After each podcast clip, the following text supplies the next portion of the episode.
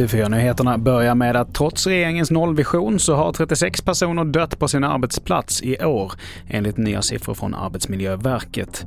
De flesta olyckor sker inom byggbranschen, transport eller tillverkningsindustrin och framförallt i företag med få anställda. De allra, allra flesta har man kunnat förebygga om man hade följt reglerna, om man hade haft ett säkerhetstänk, om man hade analyserat riskerna ordentligt på, på en arbetsplats. Och det sa Erna Selmin, generaldirektör på Arbetsmiljöverket. Vi fortsätter med att Yassin som dömdes för att ha planerat kidnappning av artisten Einar har efter överklagan till hovrätten beslutat att släppas från häktet. Enligt domen ska han ha bjudit in artisten till en studio där delar av Vårbenätverket skulle ha genomfört kidnappningen. Men det hela blev aldrig av och nu är han alltså på fri fot igen. Och till sist, skidåkaren Sara Hector är i sitt livs form.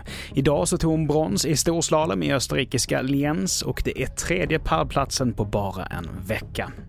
Fler nyheter det hittar du på tv4.se. Jag heter Mattias Nordgren.